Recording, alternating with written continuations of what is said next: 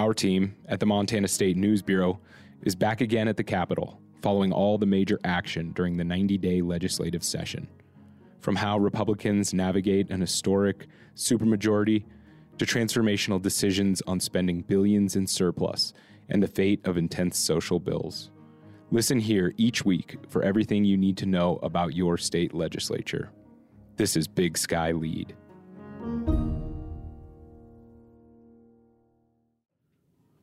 Welcome back to week six um, of Big Sky Leads coverage of the uh, Montana legislative session. With me today is Seaborn Larson and Holly Michels of the Montana State News Bureau.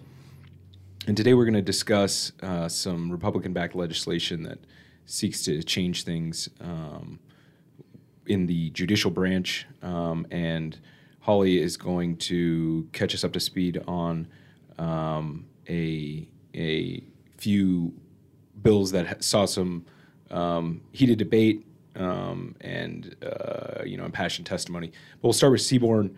Um, Seaborn, last session we saw an unprecedented conflict between Republican legislators and the judicial branch. It's been about two years since then. Um, what are we? What are we currently seeing this session?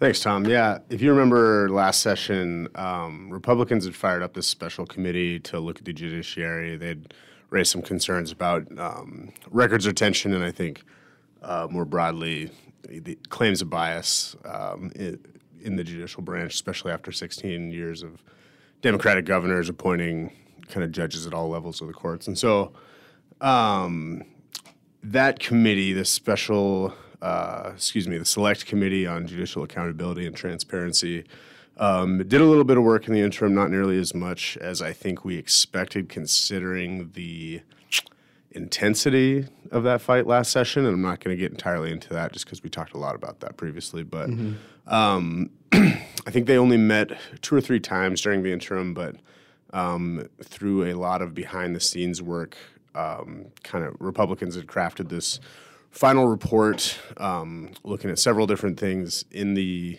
uh, judicial branch that they wanted to address. And at the end of that report, um, they had completed 10 uh, recommendations for legislation where they could impose some more legislative oversight um, over the third branch. And before we go further, I guess I, I think it's definitely worth saying that uh, two Democrats on that committee, uh, Minority Leader Kim Abbott and Senator uh, Diane Sands, who had termed out last session, um, basically had nothing to do with um, compiling that report, their uh, at least their their statement to me was that you know they had they had only seen that report um, at the same time I did, uh, roughly just before its release, and so they had also put out their own report, um, sort of urging lawmakers on the Republican majority to maybe uh, tone things down a little bit. Um, they also that report that Democrats had created um, never actually made it out of committee because the majority of Republicans voted not to adopt that committee. So when we talk about this report, um, it's entirely Republican crafted, Republican formed. So what what has that legislation looked like then? Absolutely. So um, a lot of the bills we've seen uh, that are um, sort of look and sound like a lot of those recommendations uh, out of that report are being carried by Senator Greg Hertz. He was the chair of that special committee, um, and so like some of those some of those recommendations include Senate Bill uh, 201, which is to clarify some recusal statutes uh, relating to judges. So, um, you know, in kind of the uh, concern that judges are um, deciding cases where one of the attorneys on one side is just an example or a theory, theoretical example, hypothetical is what they call that. Um, you know, where one one attorney in a case had donated some huge, some huge amount to a judge's reelection campaign, and that may um, give that kind of perception that a judge is going to rule in that attorney's favor. So, uh, Senate Bill 201 would put a $10,000 mark on Supreme Court justice campaigns and $5,000 mark on uh, judges for lower courts. That's district court, uh, justice of the peace, water court, you know, things like that. So if an attorney or uh, their firm in total had donated those amounts to those cam- campaigns within the last six years, then anybody in that uh, case or that proceeding could request uh, the judge recuse themselves. And um, it's sort of a, um, you know, putting a dollar amount on it that didn't quite exist before. Already, though, there's already statutes that um, say, you know, uh, an attorney can substitute a judge off a case for no reason at all. It costs hundred dollars, but um, you can do that already. So this is this is putting some um, finance limits on things to, um, I think, kind of make that point. Right. Recusal is something that they're interested. That was uh, directly out of their report. But then there's also some legislation that's outside of the recommendations that came in that report. Um, yesterday, in the Senate State Administration Committee, we heard Senate Bill 200, also from Senator Hertz, which would allow judicial candidates uh, to run partisan campaigns for nonpartisan offices. And that's, um, I think, an interesting idea just because we kind of got a taste of that last year. If you- you remember, James Brown's uh, r- campaign for the Supreme Court was pretty much draped in Definitely Republican politicized. support. Absolutely, from pretty much the, the get go. I think before um, candidate filing had even closed, uh, Governor Greg Gianforte, Senator Steve Daines, and Attorney General Austin Knudsen, all Republicans had endorsed James Brown before um, the opportunity for more candidates had even uh, closed. And so, um, you know, we all saw James Brown himself, the Republican uh, president of the Public Service Commission. So, um, we all know James Brown lost that election, um, and I think it'll be interesting. There's a lot of um, opposition yesterday from the legal community, um, and you know that bill also extends to nonpartisan offices, uh, pretty much in any race. So we're talking school board trustees, city council members, county commission members, and so um, it's just an interesting um, sort of, you know angle to to take the judiciary when Republicans talk about uh, things wanting to be more fair, and uh, this this kind of addition of partisanship doesn't seem to um, really affect that goal for them. But if if you look at Republicans right now who say um, we don't know much about judges in these elections because judge, judicial candidates are barred from um, kind of talking about their own politics. Obviously, if someone wants to call up a judge and say, "I'm a Republican and I I'd like to see you know abortion access go down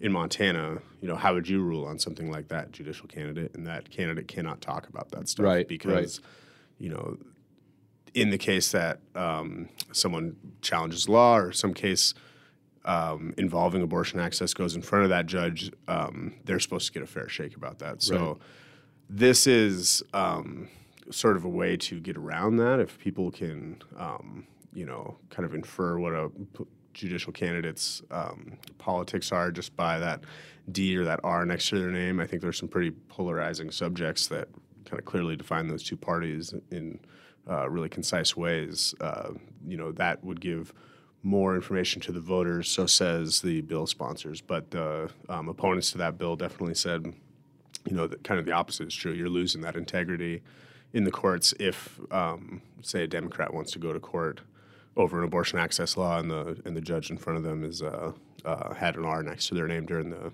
during the campaign. So that one um, was heard in committee yesterday, and they did not make any take any action on that bill yesterday. So I'll be curious to see um, where that one goes.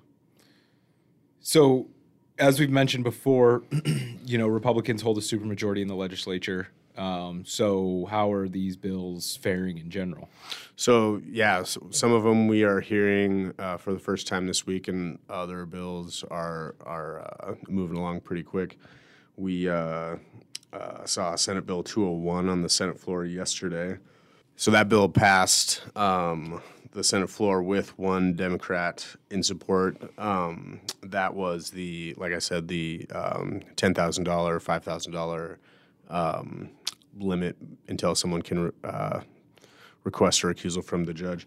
But there's also, um, you know, some some bills that have not uh, passed with that broad Republican support. Yesterday, we saw Senate Bill 230 um, go down in the Senate, and that was a bill that would take the Supreme Court administrator um, out from under the purview of the Montana Supreme Court and under the oversight of the Supreme Court clerk, which you would think kind of all be in the same room, but the Supreme Court clerk is a uh, another judicial elected position, but that one is um, actually a partisan race. It's currently held by Republican Bowen Greenwood, and that bill would say that um, the Supreme Court administrator um, is you know hired and fired by the Supreme Court clerk, but then would still take direction from the clerk and the um, Supreme Court, pr- primarily the Chief Justice Mike McGrath. And so um, Senator Chris Friedel yesterday, um, Republican from Billings, had kind of raised the issue of what happens when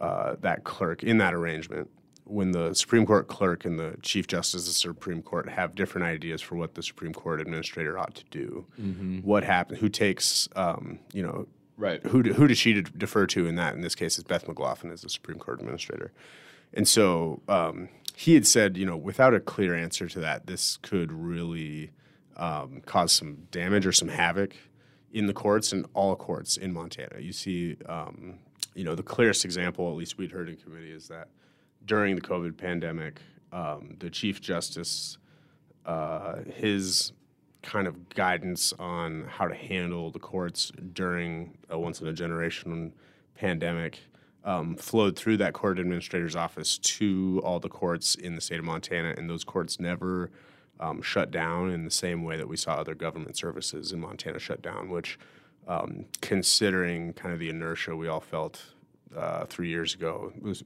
uh, pretty astounding for government services. And so um, that question alone, I think, was enough to tip a lot of Republicans over the line with uh, Democrats to kill that bill. And we saw it go down, um, I think, on a 20 to 30 vote yesterday. And so that's it's important just to say, you know, this. Um, there's a lot of legislation this session aimed at the judiciary, but it, it seems like there is um, a lot of thought going into this as as those um, bills move forward. Mm-hmm. You know, and the judicial branch typically stays in its own lane, right? You know, but mm-hmm. they do have a presence at the legislature. So what's what's the third branch got to say about these bills? Yeah, as expected, the Montana Judges Association, and that's um, sort of the uh, legislative, uh, you know, face for the judiciary uh, during the session has fought a lot of these changes, but not all of them. So um, we're looking at, uh, you know, the confirmation of, of two former Republican lawmakers on the Judicial Standards Commission, and that's a body that hears complaints against judges. Um, Bruce Spencer is the lobbyist for the Montana Judges Association, and uh, they came out in support of um, those appointments saying, you know, obviously you guys have a lot of suspicions about the Judicial Standards Commission, uh, this this belief that um, judges are um, letting other judges off the hook on these complaints, which are far and wide mostly um, dismissed, and um, you know, members of that commission and the judiciary say that's because those complaints are typically fall in the category of people not being, um, you know, satisfied with how a ruling went, and uh, that's a matter they say for appeal, not you know a complaint against a judge. A, a, violation of the judicial code of conduct would be closer to the judge um, being drunk in the morning or um, you know using inappropriate language or conduct in the courtroom, and so that's the sort of thing that the Judicial Standards Commission um, handles. And so the Judges Association um, welcomed those two former Republican lawmakers, that's uh, Seth Berglee and Roger Webb, um, onto that commission to essentially be there on behalf of the Republicans who have expressed a lot of. Um, you know, consternation and frustration with the judicial branch recently. They also supported another bill we heard yesterday, uh, Senate Bill 252, another Hertz bill that would um, really clarify that judges fall under um, the state ethics laws, and um, you know, again, they supported that one, saying we this bill recognizes that judicial code of conduct is a matter to be taken up by the commission, and that um, ethics laws um, can be addressed through um, the same route that every other state official has to deal with those ethics laws, but. Um, I don't want to give a false impression that um, you know judges are on board with all of this stuff. We've seen um, a lot of uh, pushback against another bill. That's House Bill 326 from Representative Kerri Seekins-Crowe, another Republican from Billings. That bill would take the appointment power for the uh, majority of the membership on the Judicial Standards Commission from the judiciary and give it instead to the legislative and executive branches in the um, attorney's general, attorney general's office and the uh, Speaker of the House and the President of the Senate. And so um, that bill, um, you know, they off the Montana Judges Association expressed a lot of concern about that sort of partisan influence um, coming into a process that the Constitution says uh, is to be handled by the judiciary. So um, that bill is still moving along. It's still pretty early, but um, like I said, I think the the Republicans um, work in the interim, and that um, uh, you know conflict that we saw last session is is definitely going to sort of manifest in, in different ways that we're not sure of yet in the session ahead. Thanks, Seaborn. Um, Holly, let's let's jump over to you. Um, you reported on uh, the debate over Senate Bill 99 um, earlier this week. That was on the Senate floor, uh, and the results of that debate were pretty uncharacteristic of um, how the Senate typically operates. Uh, for those that didn't see it or did and didn't understand what was happening, can you kind of paint a picture and give us kind of a rundown of, of what happened there? Yeah, so Senate is the upper chamber in the legislature, and generally senators are you more experienced. Generally, you serve in the House before moving over to the Senate. Um, it just makes for a I don't know, calmer might be the right word, but just a little bit different operations than the House. Um, you know, deliberations are often pretty respectful in there, even on hard topics. Um, and it just feels like sort of, you know, the, the upper chamber vibes a lot of time. But we saw, and this does happen with intense bills, which Senate Bill 99 is one of. Um, the Senate kind of go out of decorum and have a lot of conflict in this hearing. The bill is from Representative, sorry, the bill is from Senator John Fuller. Um, and it is similar to legislation he's brought in the past. And what it would do is block doctors from being able to provide care to transgender minors in Montana. Um, and this year, this session, the bill would also extend to block um, the use of public facilities, which is understood to also include you know people who work in those facilities because they would be using that space from sort of acknowledging social transitions, which mm-hmm. is when a kid might have different haircuts or wear different clothes or use different names and pronouns. So we heard in committee a lot of really intense emotional debate on these bills. Um, and that continued onto the Senate floor.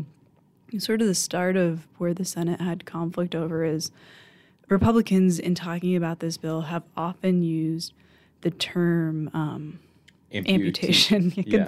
think of the word amputation to describe some of these surgeries that the bill would block. And important to note that and we've heard from a lot of opponents to this legislation and doctors that these types of surgeries aren't done on minors, um, mm-hmm. and especially aren't done on minors in Montana. But you know, we've, Republicans have used that word amputation, and Senator Pat Flowers, who's the minority leader in the Senate, got up several times and said, "You know, that's not what that is. That's not amputation, and I would appreciate it if we don't use this term." And it kept coming up over and over. And Flowers finally got him. Was like, you know, I have a wife who had breast cancer and had one of these surgeries, and she passed away, and it's deeply offensive to me. And it still happened after that. Mm-hmm. Um, so I think that was probably a pretty tense thing that kind of divided people. Um, and then we saw when they were getting ready to vote on the bill, and I think too probably part of what goes on in this is the Senate doesn't have the same cloture rules as the House. Okay. And there's not really time limits on how long senators can talk, so it stretched on for some time. This right. Debate it was. It was a while. Very long. Um, you know, they brought the motion. Um, or we finally got to closing. Fuller gave his closing arguments. Then we were in the motion to vote, and Flowers got up and tried to bring a motion to table the bill which uh, Senator Steve Fitzpatrick, who's the majority leader and pretty into rules, got up and objected and said that was out of order. Um, and so, I guess my question there, before we proceed and what happened, um, could you explain a little bit um, how, why you would bring a motion to table? Does it take a le- lesser threshold to pass, or no? Same threshold. Um, I mean, generally, you do see those motions not really when Flowers bought th- brought it. You'd see it earlier in the process, Right. Um, and that's just to not go through all of this debate Right. because you know, I think that more and more senators kind of know how they're going to vote. I think that's kind of a reality of politics we're in today. Is that Mm-hmm. most people know how they're going to vote before they walk in that room, and maybe you might sway someone with something you say, but I Mm-hmm. think that's the case less and less now. And so, generally, if you just don't want to go through this whole emotional process, someone would bring it then. But right. Okay. we had it at the end, and it is the same threshold. You know, a tie vote or you know more people vote Right. to table it, it would go down. But yeah, so Okay, so this motion from Minority Leader Flowers drew some um, disagreement from Majority Leader Fitzpatrick over, you know, what the rules of the Senate were and if that was even allowed at that point, right? Yep. So then there was discussion of should they call an ad hoc meeting of the Senate Rules Committee, which would parse through this because it sounds like there wasn't clarity in the language And on sort of if it was too late to bring that motion or not. What does that look like, that ad hoc committee So meeting? it could look like a lot of different things. It could look like breaking that committee leaves and goes into a room and sets up a meeting. What it was on this day, it appeared, was that those senators just gathered in the center aisle, and that's a really as a reporter, it's kind of a frustrating place. In the House, they have a lot more. Um, they've talked a lot more in the past about they don't really want to allow reporters in that center aisle. We push back a lot of times, saying like, "Look, if it is a quorum of a committee, It's that's open. a meeting, and Right. we're there." Um, this one, I was not in the room because I was home dealing with home ownership disasters, um, so missed out on that opportunity. But it did look like it was at least some people making a decision and not really something that press had access to. But ultimately, Flowers withdrew his motion, um, and then they just voted, and it was check the vote count here. It was a 28-21 vote, and then the margin actually changed, and um, there were five Republicans that voted against it in that second reading. One of those Republicans went back and voted for it on third reading when it advanced to the House, but we did um, see some Republican opposition. Yeah, and what what was what what did those Republicans that broke with the party say about their votes? As the Republicans, just to be clear, you know, the all the support for the bill came from Republicans, all Democrats plus this small group of Republicans voted against it. You only heard from one of them on the floor, and that's Senator Wendy McKamey from Great Falls. And she was saying, you know, as, as mom, as a grandmother, I I of course want the best for children, my kids, everybody's kids. But I think this tramples parental rights. I think this gets in the way of what a parent can do for what they think is best for their kid. Um, and we heard from Senator Dan Salomon afterward, and he said, you know, I just think that this is too much government in people's lives, and we're the party of small government and less government influence, and that's where my vote lies. So, Right. yeah. So after all of this, um, all, after all of this, you know, heated debate on the Senate floor, at the end of the day, it did pass out of the Senate. Um, but this is a part of uh, a bunch of bills, uh, or at least you know a handful of bills that we've seen as of recent um, that um, kind of targets uh, you know trans people and trans life. Um, can you talk a little bit more about kind of that trend and those types of legis- th- that type of legislation moving through the Capitol? Yeah, so the the other bills that we saw this week, one of them is a bill from Representative Brandon Ler, and it would say that it isn't discrimination in education for students to use a student's birth name, name on their birth certificate, and that would get it dead naming trans kids. And it would also say that it's not discrimination um, to use uh, pronouns that the child doesn't use anymore.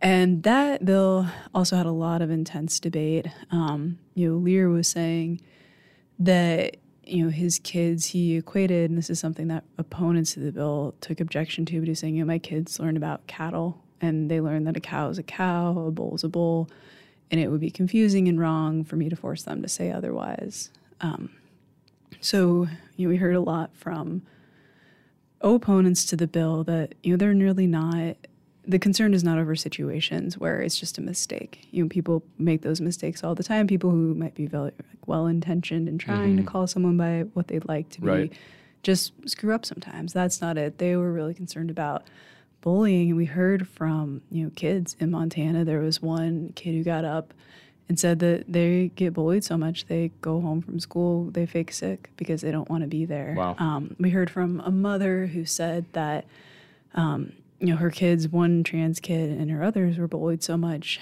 in their small district. They first went to a district a half an hour away, and then even that didn't work, so they had to move across the state to find a you know way to have their kids be safe at school. And even then, their kids still face just pretty horrific bullying we heard about. So. Yeah, Bill had one proponent. Um, that was Jeff Laszloffy, who's the head of the Montana Family Foundation, and he talked about an example in another state in Wisconsin where it sounds like a group of boys um, got into trouble and were investigated for repeatedly. It sounds like misgendering a fellow student, but that investigation was dropped and all the charges were removed, and there's not a lot of information about that case. So that was the one example cited. But then we heard just a lot about kids who get bullied in Montana schools, and that bill um, later in the week it passed out of committee, but it did get an amendment.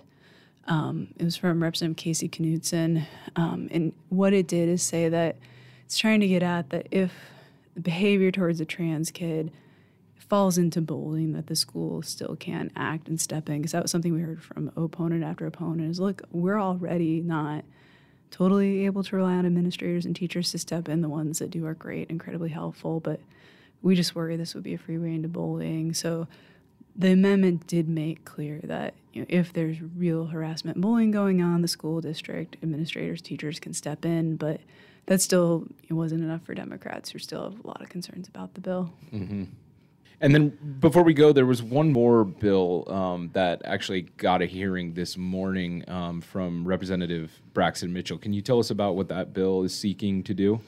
Yeah, so this bill would not allow for drag shows in public libraries and public schools, and then it would also say that sexually oriented businesses, and the bill defines that as like bars, restaurants, nightclubs, places that serve alcohol, um, that they wouldn't be allowed to host drag shows and have minors there. Um, so anybody under 18 couldn't attend. They could still host them, I guess, to make clear, but you couldn't have a minor attend that. Um, you know, Mitchell was saying that he just he doesn't think these are appropriate for kids. He doesn't think that's the right place to be. We heard from a fair amount of people in support of the bill, and we heard, and this was something that came up that the committee really struggled with, is and we heard from proponents saying that they thought that these sorts of drag shows and drag performers were harmful to children or could be. They could be, they were making claims of grooming, um, you know, just other really concerning behavior that there's not reason to believe actually happens from this. So we heard Democrats on the committee object a couple of times saying, look, like this is not, this is maligning this group of people with no evidence. We heard from a, um, lobbyist for a coalition for domestic and sexual against sexual and domestic violence in Montana say like look you know, we know from data when kids are abused it's from people they know. Mm-hmm. Very you know something like 80 some percent of the time. And it's a you know family member it's a friend it's a friend of the family or someone from school something like that's not strangers as often. I think maybe 7% Right. of sexual abuse against kids is strangers. So it was just a really hard committee hearing and hard one for them to get through because of that you know, from opponents to the bill, we heard from you know performers at drag shows who said, "Look, we we get invited by um, you know communities. They want us to come out and do events." And they um, you talked about how those events have been helpful for kids. They've had a good time. They've had good connection. That it fosters you know, understanding and learning and all that. So it's another pretty emotional hearing. Um, just a hard one to kind of think about reporting on and balancing you know there's claims that are put out that you know someone has this fear and that's what they're worried about but if it's not rooted in fact how you sort of process that And, Right, yeah right. and the committee for sure struggled with that too during the hearing Right. Well, thanks, guys. Until next week.